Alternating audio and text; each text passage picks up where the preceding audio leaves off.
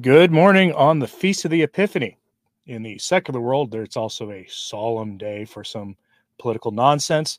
If you don't want to be subjected to that, I highly recommend not turning your news on today because you will be inundated with a bunch of silly stuff. So instead, today we'll talk about news in the church. And I'm working on an update for what happened in Australia that I covered a few days ago but that story seems to keep evolving. And we also had, I think, something worth talking about happen on yet again the Fiducia supplicans front. So I'm going to focus on all of that today. We have actually good news for us, bad news for Fernandez. It's sad that that's how it is, that bad news for the man the world sees as Pope and his prefect for his congregation or dicastery of the doctrine of the faith. Sad when bad news for them is good news for the laity. But that's where we are in the church today. And so let's just head right into some, I think, good news here. And so we go to Gloria TV for this. France, the entire ecclesiastical province bans the new document. They, the entire ecclesiastical province, this is nine bishops, have said no. They issued the statement yesterday bear in mind well actually the 10 bishops of the ecclesiastical province of the uh, on january 1st this is right before fernandez issued his clarification and then this became big news yesterday. Start you may have seen this trending a little bit on social media. The article goes on. And says the 10 bishops of the ecclesiastical province of rennes comment, commented on 1st january on francis's pamphlet. They noted that the that holy matrimony has been trivialized by turning it into a concept of civil law that ignores the essential specificity of differences of the flesh. The bishops reaffirm their prophetic mission to proclaim the beauty of God's design in creating human beings as he did. Their text reads in bold. For this reason, it is not appropriate it is appropriate to spontaneously and individually bless each of the two persons who form this pairing whatever their whatever their inclination, who humbly ask for God's blessing with the desire to conform themselves more and more to his holy will. what this means is they are they framed their discussion in the actual faith of the church so that they are going to indiv- they are willing to individually bless each person who conform themselves to God's will meaning wanting to walk away from sin that's a good thing and you see the signatories there. I'll leave them on screen in case for those watching on YouTube or later when I upload this to one of the uh, alt platforms. Or, but if you're listening on, um, if you're listening over on like Spotify, I'll have uh, links to this in the show notes today at returntotradition.org. But that itself is good news. And I like starting this stuff off with good news today. In fact, today we call this a good news episode because at the end of the day, while a lot of this has been bad, remember anybody, any resistance we see to this is good news. And because it looks like most of the bishops are either going to ignore this without saying anything or publicly are going to say no. So far, we shall see. Again, the US bishops issued a very lukewarm sort of acknowledgement of it without committing, but it sounded like they they issued a we get the message kind of thing. But that's because the US bishops are split into essentially three factions a very small group of bishops who know they can't do these things and are willing to speak against it, a group of middle of the road kind of bishops who either want to just do their jobs and stay out of the debates or try to find a halfway point on these impl- implementations. And then the other group, you know, your McElroys and your Cupiches and your Tobins, they're the influential ones. Cupich is one of the most influential bishops in the entire United States, even if he is not the you know the president of the USCCB. All right, just quick check of the chat here, but yeah, that's an important. That was an actual important up uh, thing from France because when you have ten bishops say basically no to in a country like France, which is his you know, the last couple hundred years hasn't exactly been the friendliest to the church on a secular government level and it's a church that has full or it's a country that has fully embraced the winds of change in the broader society when you see them standing up and basically saying no that's a good thing it's not the most strong decree I've, you'll ever see but it's still not a bad thing but i want to go here to kind of a main event here. We'll zoom in on this so that everybody can see it a little bit better. But uh, yesterday, Cardinal Mueller gave an gave an interview eh, to kath.net and the Catholic Conclave blog produced a good translation of it so we can go over this. Because they asked him a series of questions, and in response to Cardinal Fernandez's so-called clarification, and he's not having any of it. Again, bearing in mind that Mueller is a moderate who also likes to be very measured in how he talks about things. So if he comes out and calls something heresy or heretical, that's a big deal. And he did talk about like that earlier on in these discussions. Here you're going to see a measured response to it, but what he says here is just not good news for the Vatican. So the the it opens with the prefect emeritus because that's what he used to be for the congregation for the doctrine of the faith he was one of fernandez's predecessors before uh, fernandez was cardinal ladaria who was who had re- reservations about some of what things francis is trying to do to the church said as much and francis canned him for it but before ladaria was mueller maybe somebody in between if there was let me know in the chat but i think it was mueller ladaria and then now Fernandez under Francis this whole time. So Cardinal Gerhard Mueller answers exclusively to the kath.net press query. So they ask him, Cardinal Mueller, has anything changed in terms of content with the latest statement from Cardinal Fernandez? So has Cardinal Fernandez's statement changed anything in this discussion? Has it made it clearer? Has it restored a sense of orthodoxy to this? You know, you'll see certain Catholic YouTubers talking about how, you know, Fernandez has laid down the law with the German bishops and all this stuff. Okay, let's see what Cardinal Mueller has to say. He says, I have nothing to add to my comment on fiducia supplicans. That turns out to not be true because he does go on for some time.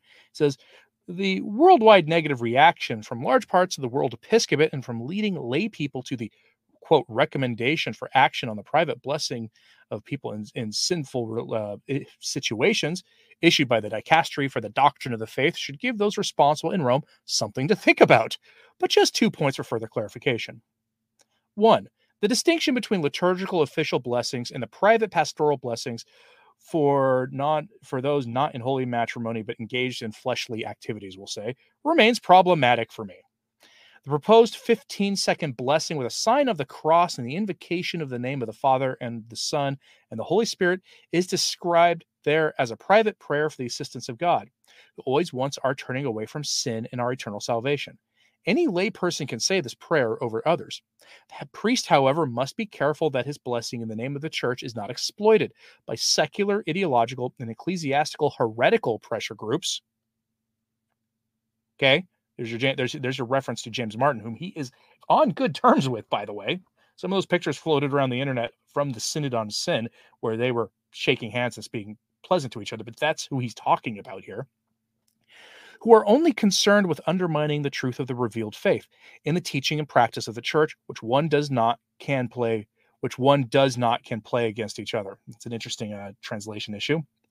Two, the most problematic point does not seem to me to be the obvious pastoral concern for the salvation and openness to God of people in these irregular situations or those that, twisted by the ideology of the flesh that James Martin promotes, view Christian matrimony theology as outdated, not in a way that is hostile to the body, but rather in the claim of a quote, real development beyond what is said by the magisterium, the official text of the church about blessings. Meaning that this does nothing to dissuade people from who believe that the church has developed significantly its doctrine on the sac- that the that sacrament.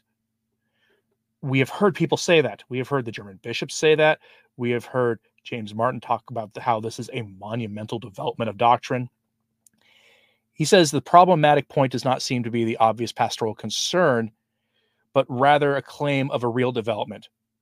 And this te- this document has nothing to dissuade that says the teaching office of the Pope and bishops can in no way be assigned an authority by a Roman dicastery, even with reference to the personal will and freedom of will of the current reigning Pope, that has been issued once and for all in Christ and is contained in the doctrine of the apostles, to supplement, reduce, correct, or make compatible with everyday understanding or current ideologies the normatively presented re- revelation for all time.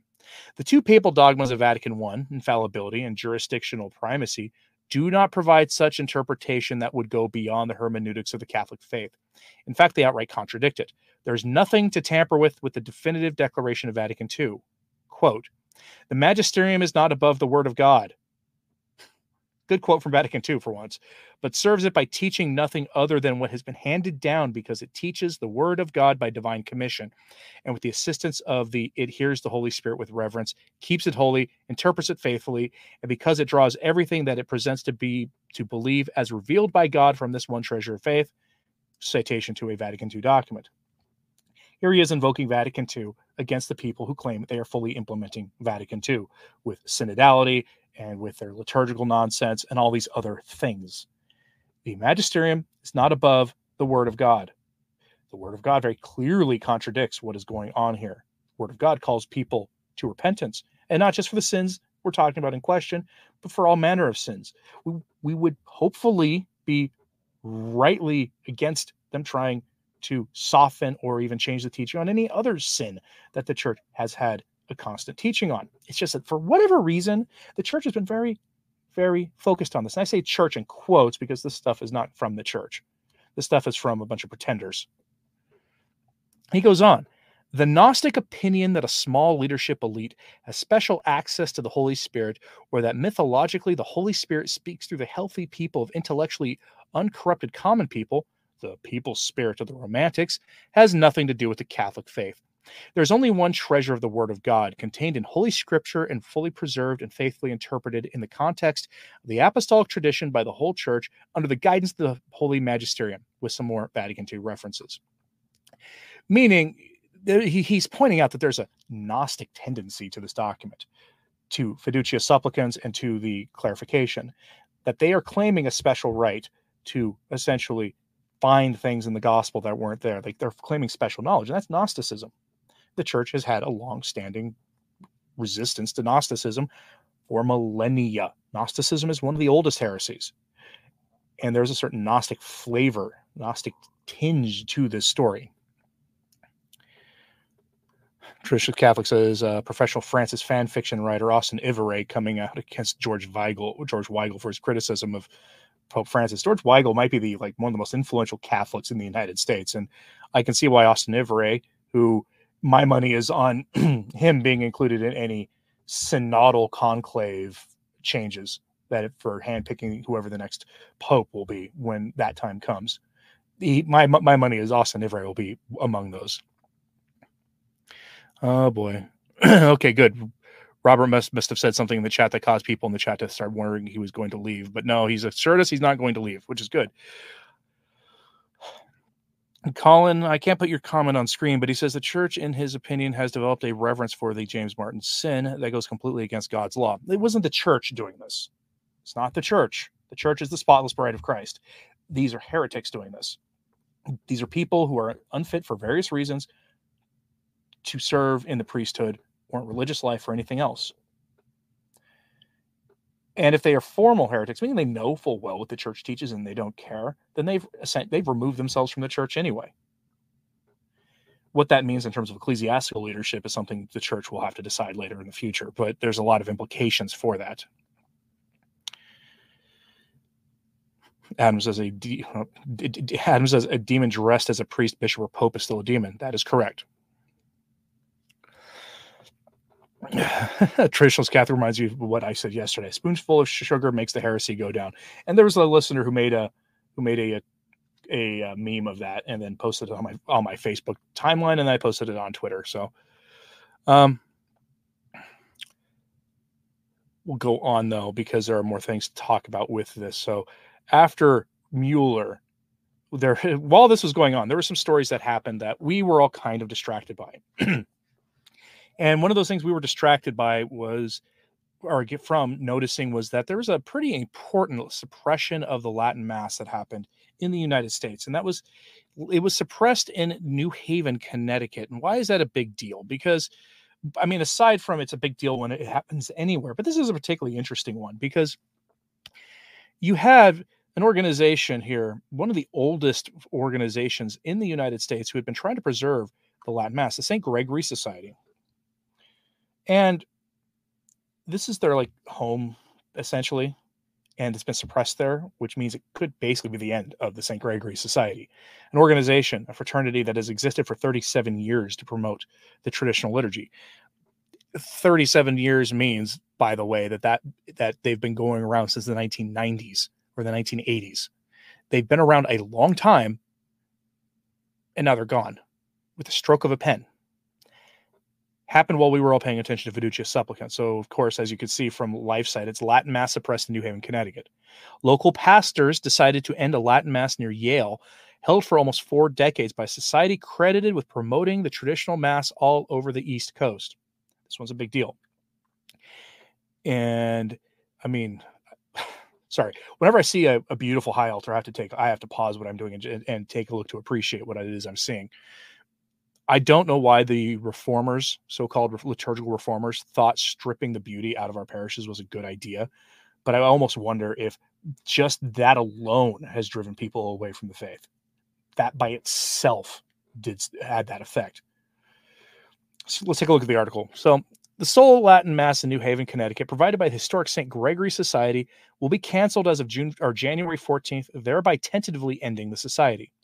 A representative of the Archdiocese of Hartford shared with LifeSite News on Wednesday that Archbishop Leonard Blair approved the decision of Father Sebastian Kos, administrator of the Latin Mass host church, St. Stanislaus, and Father Ryan Lerner, pastor of St. Stanislaus Parish Church, blessed Michael McGivney to discontinue the Latin Mass.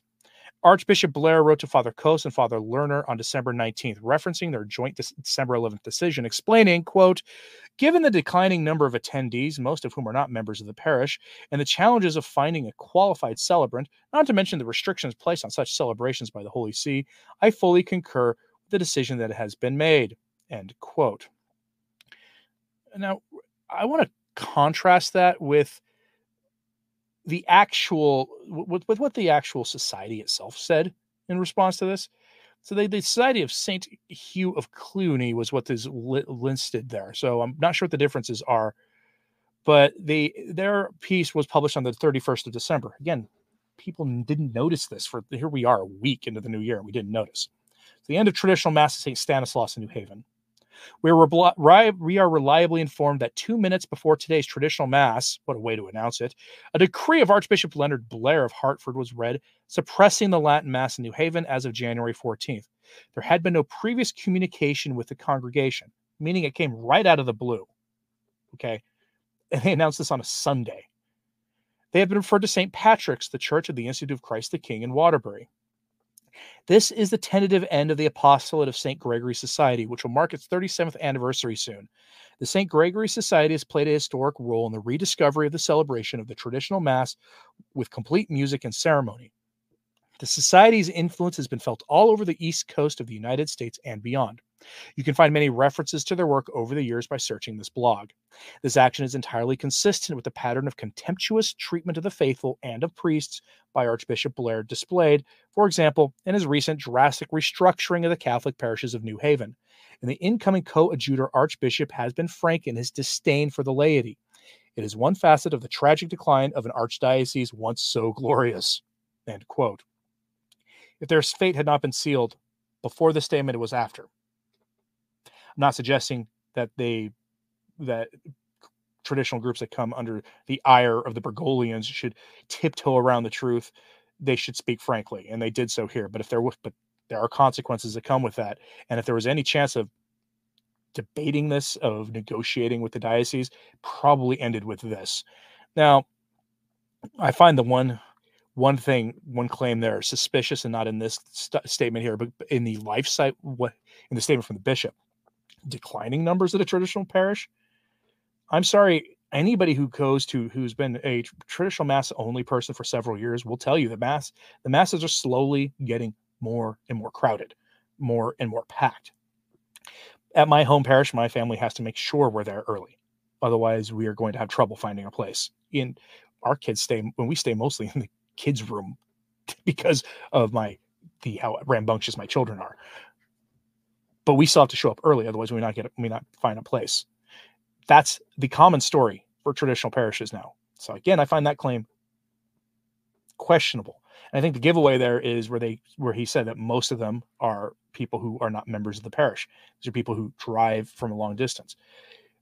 if you want to protect your traditional mass offerings, my recommendation is to register with your parish if you go there even half time.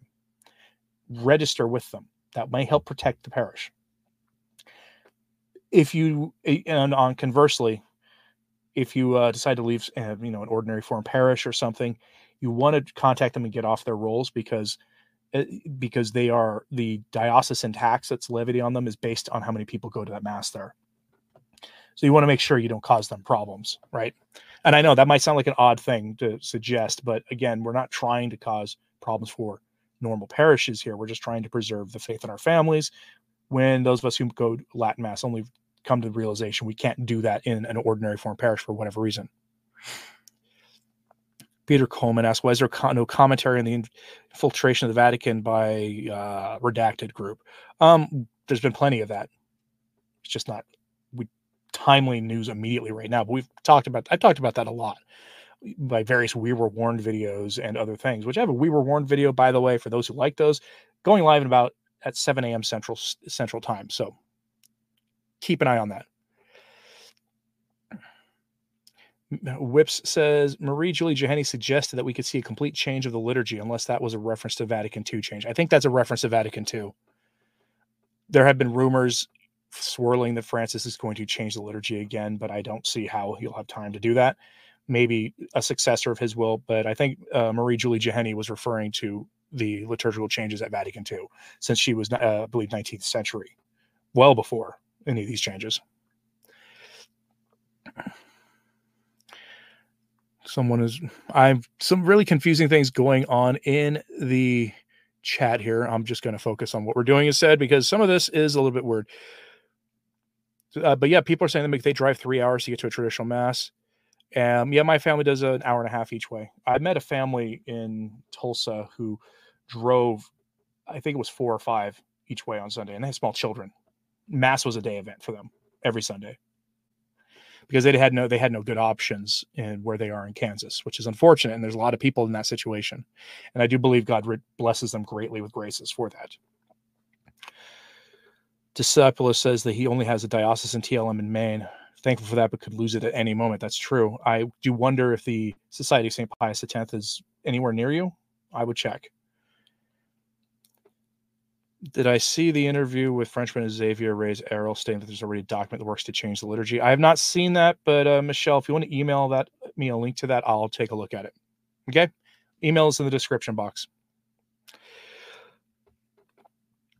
Whip says, I think we can offer up those long drives and the cost, the burden, financial burden, because uh, fuel is not that cheap for most people right now. Even if it's cheaper now than it's been all of last year, it's still not, it's still like financially, it can be a burden for people.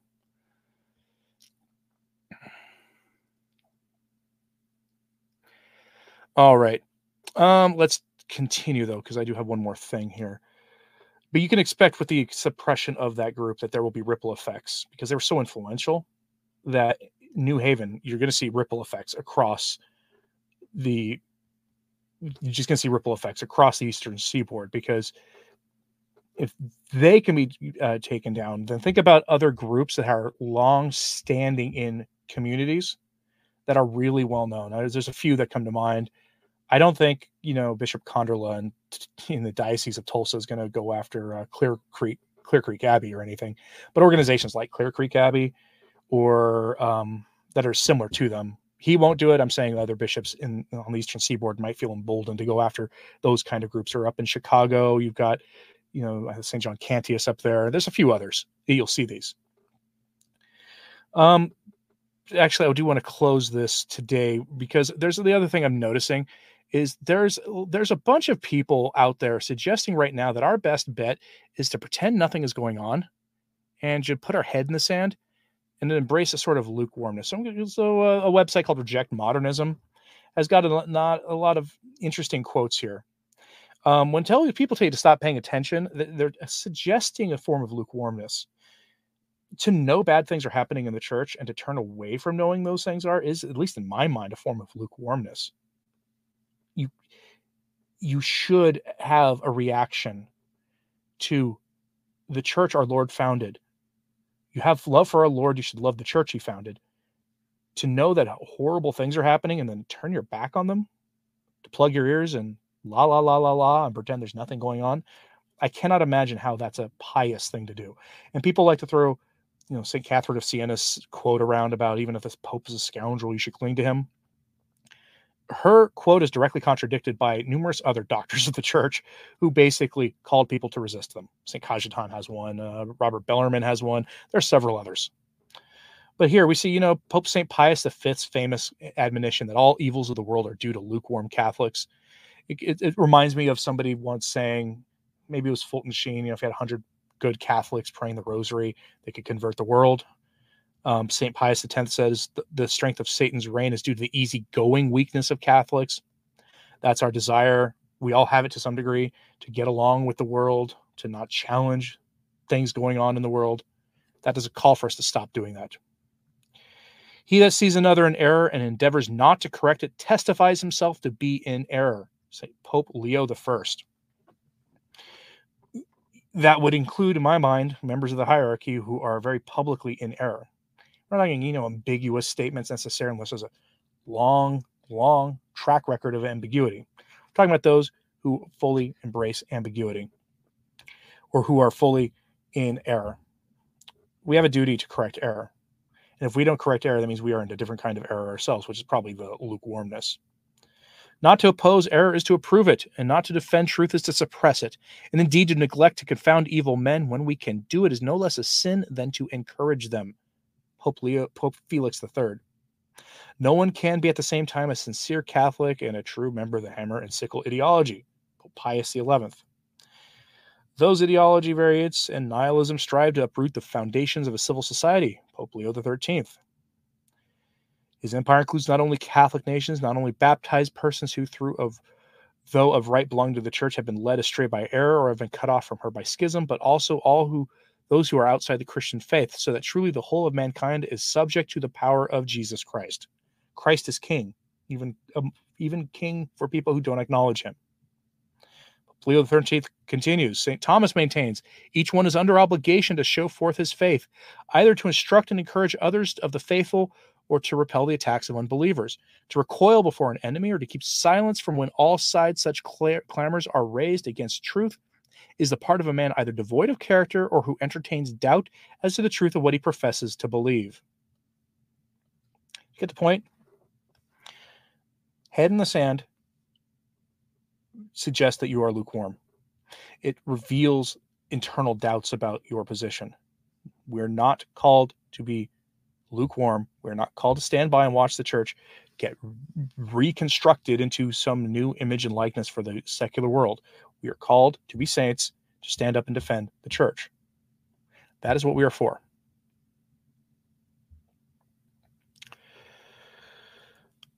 We'll take a look at the comments here before I wrap this up. Good morning, Jack, and good morning, Miriam, and everybody in the chat today. Um,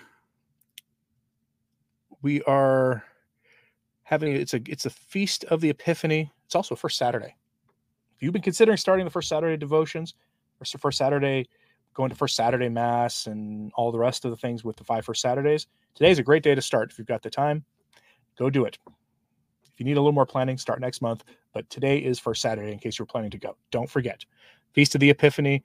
Should be able to get some Epiphany salt. Today, a lot of people will be taking down their Christmas decorations. Other people will leave them up to candle, candle Um, Trevor Jones said, I can't remember whether it was me or Taylor Marshall who made the comment some time back that the TLM attendees were being corralled into the SSPX and then will be excommunicated and blocked but it's becoming a reality. It's what it seems like. I, he and I probably both made that same comment because a lot of people have noticed that. That seems to be what's happening. and, you know, there's this persistent rumor that the SSPX are going to consecrate new bishops. When that news was posted on SSPX News, the official news site of the SSPX, then you can believe it. But until then, don't. But I would be surprised if they didn't sometime soon because their bishops are not young anymore. They they need new bishops they would probably acknowledge themselves that they need new ones. But they're going to do it on their own time, wait for an official news announcement of that. But when that happens, that might be the impetus for all things that they that all this has been happening. In fact, that might be why they haven't done a consecration. Um looking for any more questions in the comments, please. Uh, if you are a member of the channel, you do get a free super chat, by the way. Click on the super chat, not fishing for super chats, to be clear. You can click if you are a channel member, like you know, Colleen or Lynn or anybody else, you could click on the super chat option and there's a members question thing. It'll it highlights it as if it was a super chat. It doesn't cost you anything. You get like one free one, either a stream or per month. So take a look at your options. Please use them. They're perks. Um, Damien Keller says we're seeing the signs of the diocesan suppression of the TLM, which will affect the diocesan societies. It will. It will. I mean, when the there is going to be long, like a ripple effect. Anytime you see any bigger traditional mass suppressed, there's a ripple effect. And it, not only with like the SSPX or the FSSP, whose ranks swell, even if people are driving two or three hours to get to them after that, you see more. You also see effects with other priests who are traditionally inclined. All of a sudden, they're walking on eggshells, or you'll see other bishops who see something eh, are feel emboldened to take more action.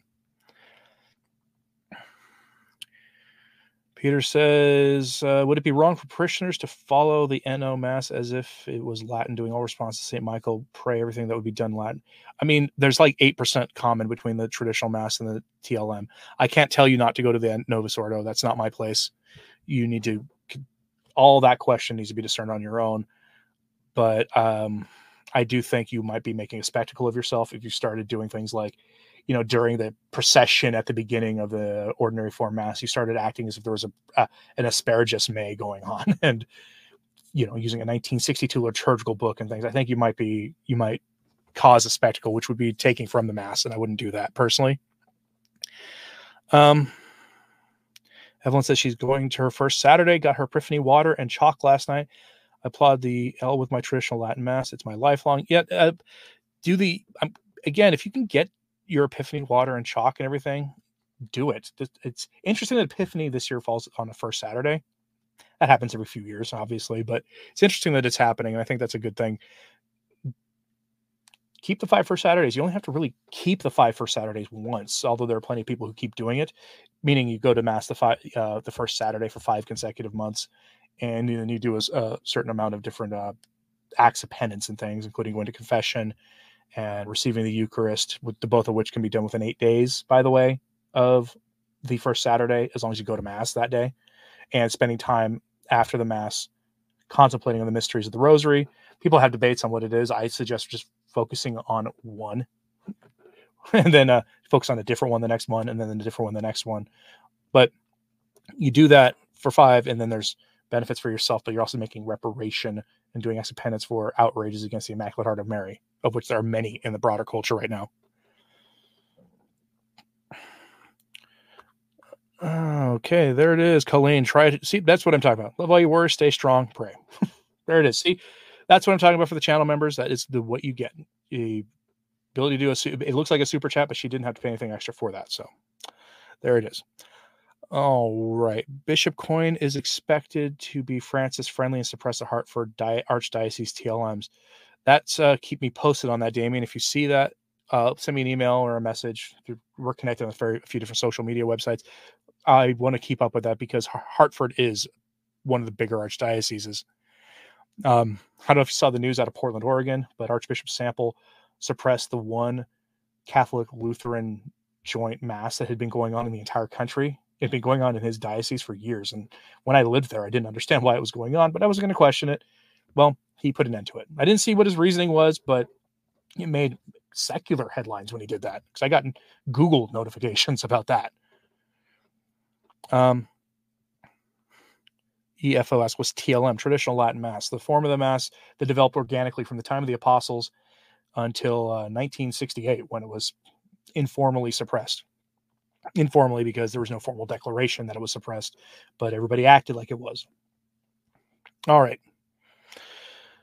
Um okay folks, we are going to wrap things up here. I'm just curious if anybody else has any final thoughts, uh, we will entertain them now and then we will move on and then we'll move on. There is a good video coming up in a couple of hours.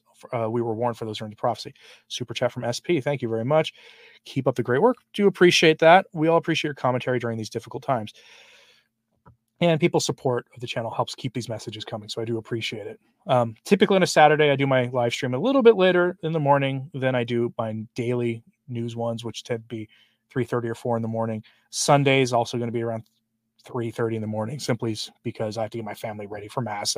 by the time like this time tomorrow, I'll be getting my kids dressed and all that stuff. So